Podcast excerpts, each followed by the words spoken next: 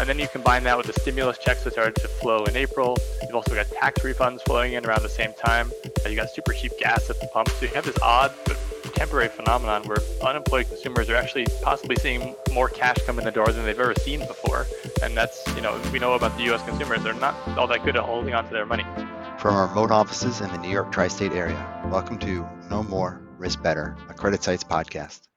For this episode of our podcast, we present an excerpt from our weekly wrap with Aaron Lyons, our co-head of investment grade research and U.S. investment grade strategist as host, and James Goldstein, our senior retail analyst as guest. If you are an investment professional that touches the wide universe of fixed income, you will want to give us a listen. We are living a surreal life right now, but our team of nearly 100 analysts continues to publish content to our more than 15,000 readers across global credit markets. Please enjoy the weekly wrap with Aaron Lyons and James Goldstein. I'm excited to have James join us today. James, thanks for joining us. Sure, thanks for having me. You have the very fun job of covering retailers across high yield and IG credits right now. I know that's keeping you very busy. And I have to say that I'm a little sad about all these stores filing for bankruptcy. You know, they kind of read like a story of my life. JCPenney is where we got school uniforms when I was a kid. Then J. Crew was high school and college. Pier 1 is I got my first apartment. And then minimal dabbling at Neiman, but you know that's also a name that filed recently. I was wondering if we could start with the macro environment. And we all know things are bad and spending is down.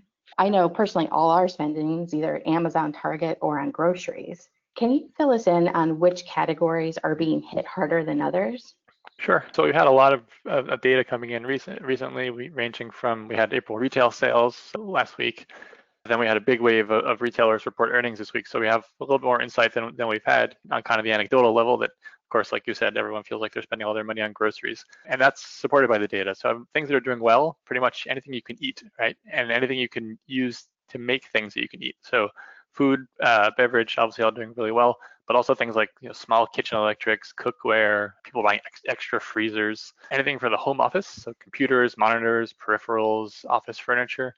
Actually, people are just broadly kind of spending a lot of money on furniture, even at least where it's available through e-commerce channels. Then you have kind of what I call the distractions categories. Video games and game consoles are actually selling really well. Things like Legos, board games, bikes, backyard play equipment for people who are lucky enough to actually have a backyard, which I'm very jealous of. Send their kids out there and, you know, spend some time. So, you know, these are areas that are still holding up quite well. Other areas, you know, home improvement. So we had Home Depot and Lowe's both report this week, and they're seeing really strong demand in home improvement, you know, especially the DIY categories holding in very strong. But even some of the professional demand there is also pretty good, especially for projects outside of the home. So, you know, at this point, or, you know, nobody wants a contractor coming into their house. Everyone's still a little bit, you know, health wary, but things like exterior painting, landscaping, things like that, all really strong. Whereas interior projects like flooring and carpets and kitchen renovations not doing so hot at the moment. But overall, you know, the strength in the DIY categories is enough to boost demand in home improvement quite a bit. And then on the other end of the spectrum, you've got apparel and footwear is probably the poster child for pain here. Basically, if it's not loungewear, if it's not athleisure, it's not selling. So Target, you know, had huge consumables growth in the quarter, but their apparel demand was down 20%. Other things that are doing poorly, kind of your discretionary consumer electronics, things like cell phones, cameras, home theater. But that's been weak. We had Best Buy reporting that yesterday. That, you know, those categories are doing poorly. And then we're just also hearing some interesting things from retailers on the way that demand patterns changed over March and April and into May. So mid-March, it was just kind of a hoarding frenzy, right? You had, you know, strong double-digit growth in grocery and drugstore categories. And these are categories that, you know, in a good year, grocery demand, a strong grocery demand number might be, you know, 3-4%. That would be really strong. And, you know, you just had massive growth that the industry hasn't seen for, you know, forever, essentially. And then you had this kind of early April lull, which we think was a bit of destocking activity by consumers, right? Your new freezer can only hold so many Hot Pockets before you have to start eating them. And I think people realized that and started to, you know, kind of, you know, on a, almost like a consumer working capital basis, you kind of pare down some of the things that they had bought after that big surge. Then you have a lot of retailers calling out mid-April as another turning point. So you had this, you know, in this tight period from kind of March to early May, you had a lot of different changes in the way people were spending. And mid-April, I think, you know, the stimulus checks started to flow in, into people's bank accounts, and consumer and retailers talked about consumers kind of finding a way to splurge a bit on more discretionary goods. And then just, you know, the way that consumers are spending, obviously massive growth in digital spending. You know, Target saw digital growth up nearly 300% in April. They said pretty much every day in April was like Cyber Monday in terms of demand that they were seeing and fulfilling through e-commerce. Even a name like Macy's is seeing like 80% digital growth in May. But for those names, you know, a name like Macy's, it's just not enough to offset the weakness that they've had in their store, you know, from their closed store base. Thanks. As you're talking through those, I'm trying to think in my head, like, what are we doing? What are we doing? Definitely groceries, definitely, you know, I don't think my kids have worn shoes in weeks. So I understand the footwear problem. So what are the projections saying on how bad this demand could get? And what are people baking in for estimates of when things could recover? One way we like to look at it is if you kind of look upstream from the retailers. If you look at the apparel suppliers like VF Corp, you know, big apparel manufacturer, they're talking about global second quarter demand being down about 50%. And that's not really surprising given how much excess inventory there is in the system right now. But they're also talking about holiday shipment indications still being down about 20 to 30%. So it's not just a situation where all the inventory is going to get cleared out in the second quarter. I mean, they're talking about, you know, kind of long-term pain in the sector. But I'd say, you know, the truth is kind of nobody knows at this point, right? We've never had an economy collapse this fast. We've never had people's movement into stores and into workplaces restricted like this. And I think one of the things we like to think about is, you know, right now we're kind of in a weird spot as consumer economy, right? You've got massive unemployment, but on average across the unemployed population, between unemployment and the expanded weekly benefits, you're actually seeing almost full coverage of, you know, on average of people's existing pre-COVID wages.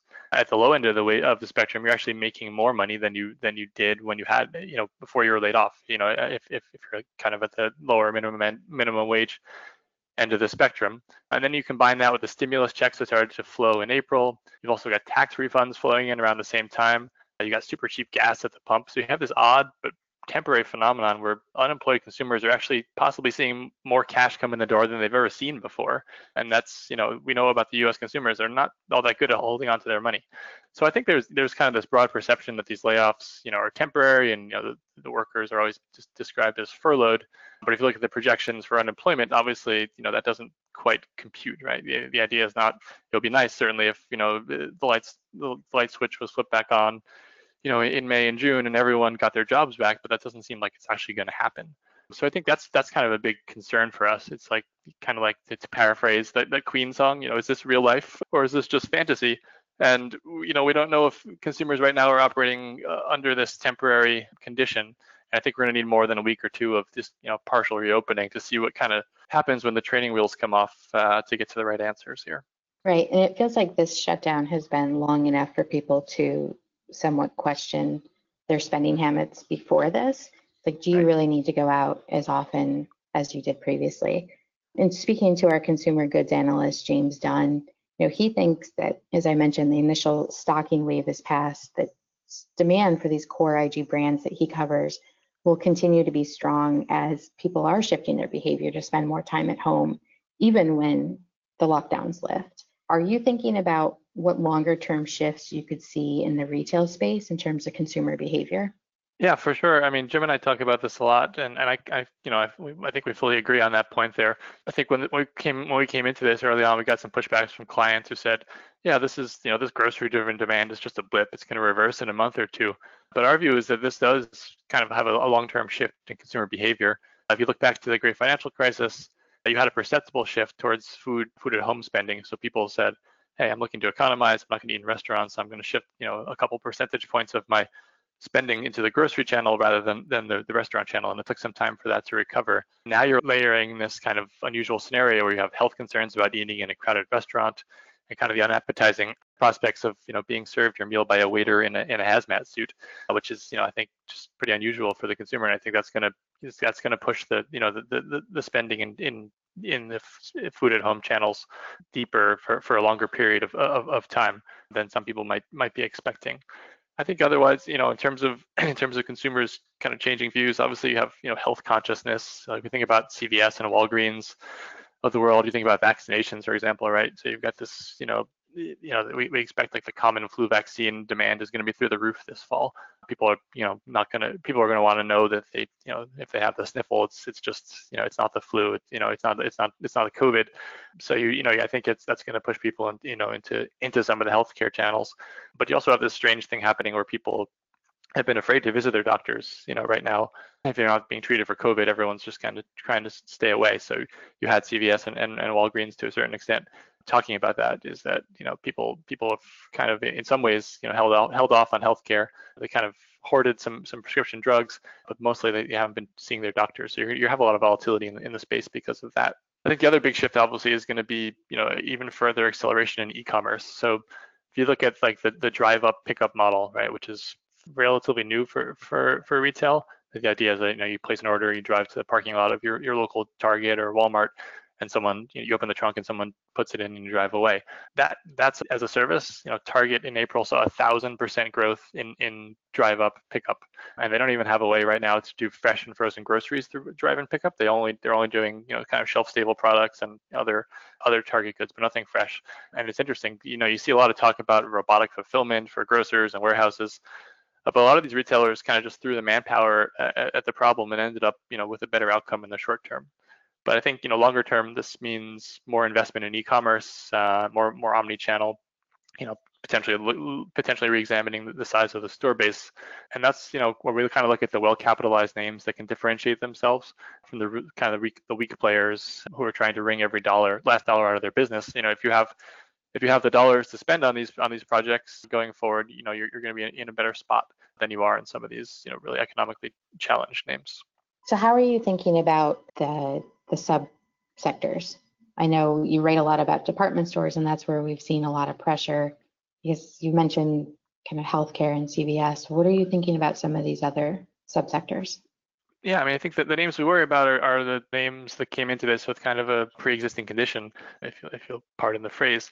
So, I mean, if you came into this with your business model questioned, if you look at department stores, you had the question of relevance and kind of this long battle to remain relevant and get traffic to your stores. And it was not a battle that was being well won, I'd say.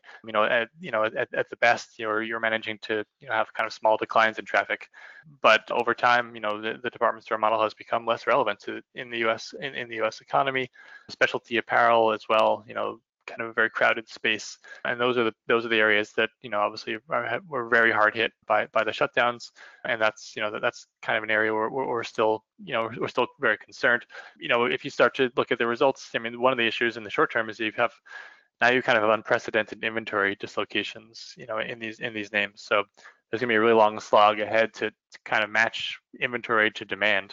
And even if you figure out your own inventory situation, if you're doing better than average, as long as there are players out there who are liquidating goods and who are really looking to push promotion environment, it's gonna be tough to make money. So those are kind of our areas where we're most concerned. Things that hold up well, as I said, we think grocery holds up well. We think a name like Dollar General does well, which is really kind of a grocer in disguise. About 70% of their sales come from food and consumables. Obviously, they cater to the kind of lower income customer, and you potentially, in a deep recession, you have some potential that people, kind of shift out of more expensive channels and try to economize by moving to the dollar store channel. So that can be favorable in a recession. We still like Target. We think Target is doing well, and we like it for the spread pickup relative to Walmart, and we think there's operating momentum there, even though the first quarter EBITDA print was a little unfortunate, but we think they've certainly proven that the kind of their omni-channel model works, that the demand is there. They just need to kind of balance out some of the margin issues. We are still pretty optimistic on the retail pharmacy in this environment, and we like Walgreens relative to CVS. You get some spread pickup there. And we got cautiously optimistic on Best Buy this morning after yesterday's earnings. I think of the names we like, it's probably one of the more discretionary leading items names, and it has a little those are some elements that make us a little bit nervous. But we think it's actually an extended cycle ahead in terms of your home office tech, work from home, and as you said earlier, remote learning tech for kids is going to be a big issue, and they've been a beneficiary of that. And we expect that to be a little bit more formalized as the kind of next school year starts. So I think the spending environment around Best Buy, the kind of things that they're selling there, can be quite positive. Thanks. And so you also cover high yield credits, and that's where a lot of your attention has been lately. And I, as the IG person, can argue that it's really just been, these bankruptcies have been a high yield problem.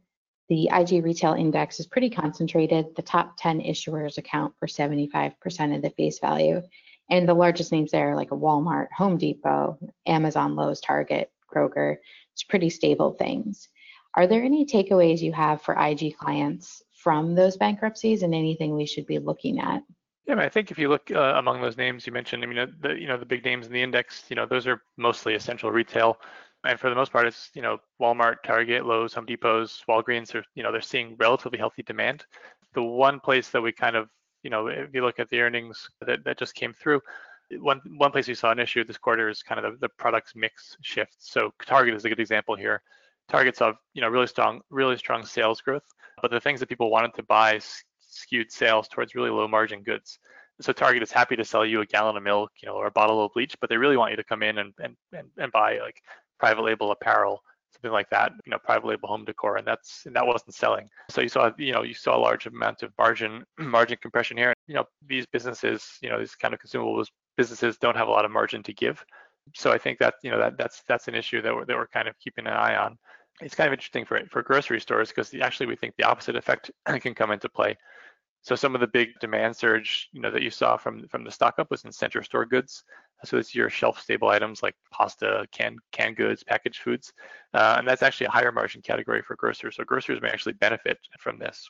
And then you had the channel shift issue, which is these big essential retailers usually have fairly low online penetration, right? So high single digits might be good penetration for a name like Target or Home Depot, and then out of nowhere you have this massive surge in e-commerce because no one wants to come to your store and put themselves at risk. So you have to, the retailers are paying to ship goods that they would normally have sold in the store, and a lot of times you're paying to ship some pretty heavy low margin goods. So a giant box of paper towels that only costs $20 probably costs $12 to ship, that kind of thing, or a big box laundry detergent. Laundry detergent, exactly right. So it costs $12, but it weighs 10 pounds. There's just not a lot of margin to be covered, once you pay to ship that. So we think that's kind of a margin challenge, in this period. So as I said earlier, retailers did a nice job of mitigating some of that with things like curbside pickup. So they don't pay to ship at all, and you get your pickup in 2 hours and instead of 2 days, and everyone's happy. And then ship from store, making use of store inventories, reducing shipping to last mile or so. So that's been somewhat favorable. But I think these are the trends that we're seeing, through the past quarter that the retailers kind of have to nail down and say, okay, yeah, the demand is there, but how do we make money doing this? And you had this, everyone wanted to grow e-commerce, and then it kind of happened all at once, and they're trying to figure out how to monetize that best. Thanks. So I know you just are working through earnings season. You've had a lot of the big IG companies already report.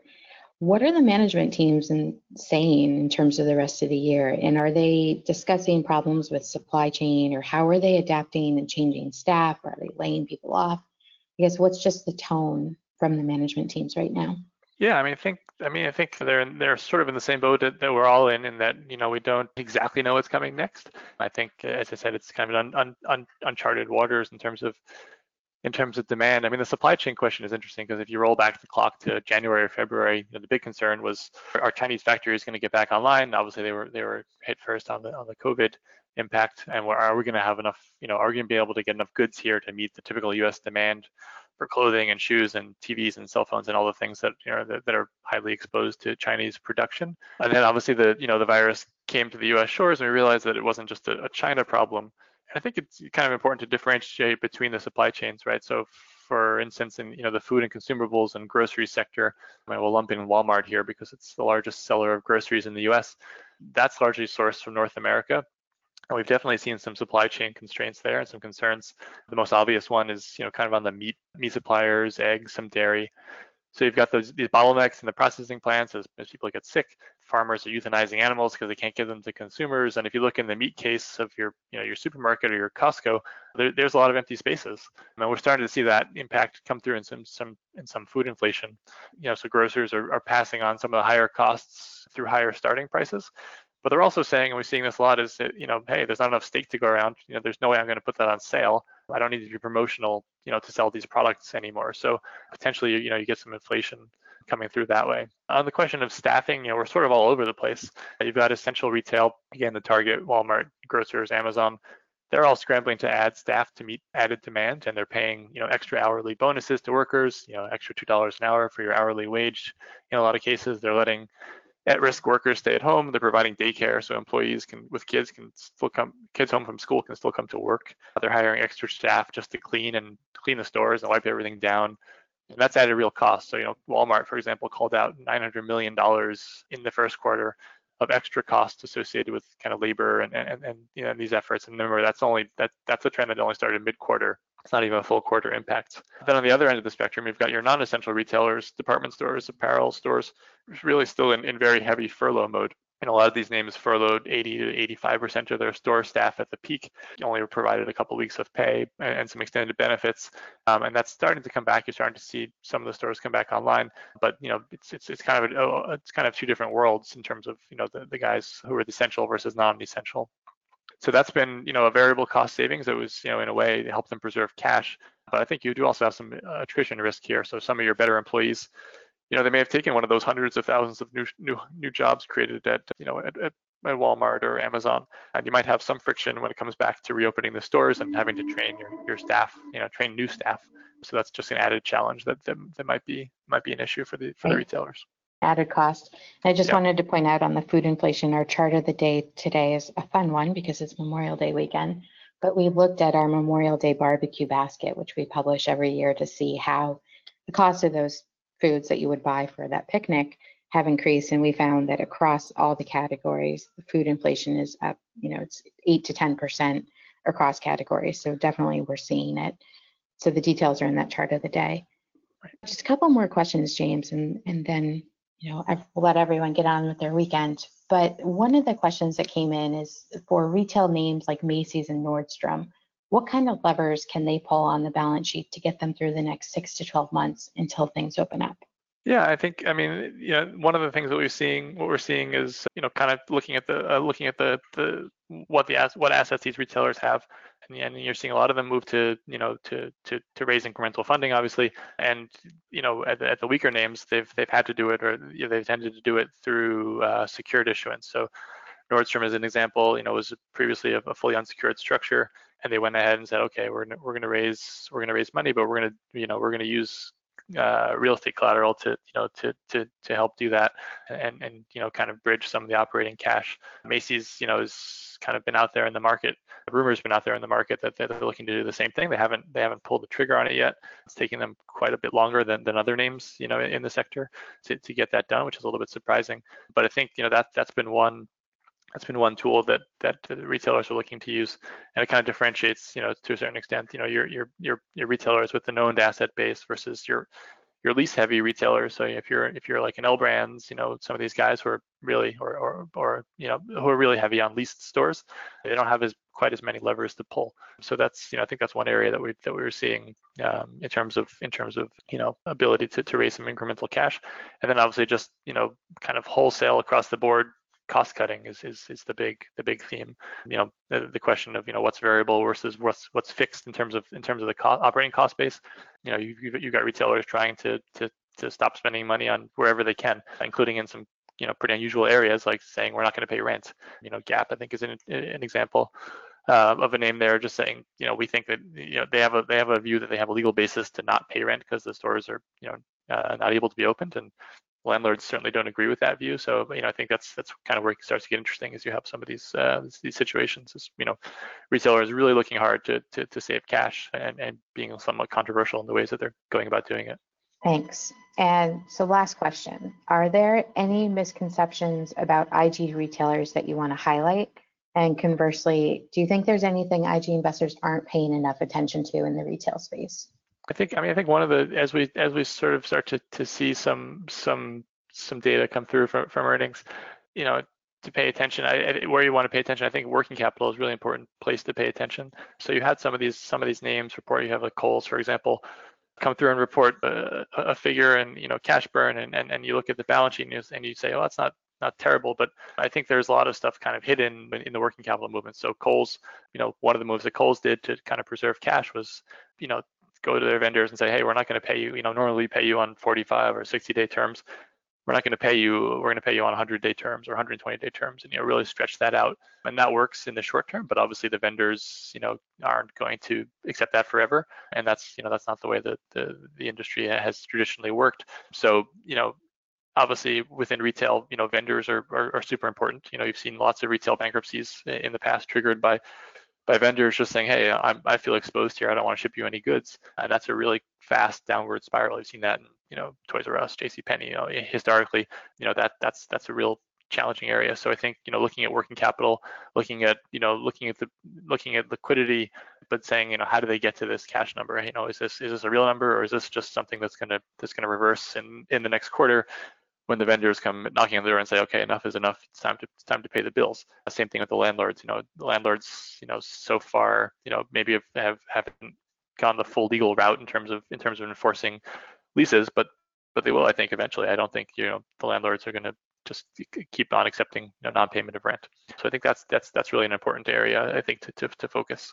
And that, you know, that extends, you know, obviously it's most important in the high yield names where, you know, you're kind of on the, you know, at the precipice in terms of some of these situations. But as you've seen, you know, names in retail can go from IG to high yield quite quickly. You look at Macy's, it's, you know, gone, you know, three notches of downgrades since March at some of the agencies. So, you know, those things change very quickly. And I think that's, you know, looking at how they're making cash on the balance sheet work, it's really important.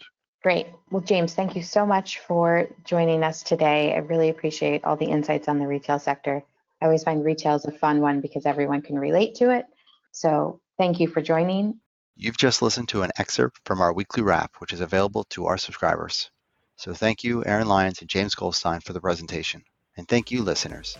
As always, you can find our research on our website, CreditSites.com, or if you are not a subscriber, please contact us at sales@CreditSites.com. CreditSites disclaimer. All price references correspond to the date of this recording. This podcast should not be copied, distributed, or produced in whole or in part.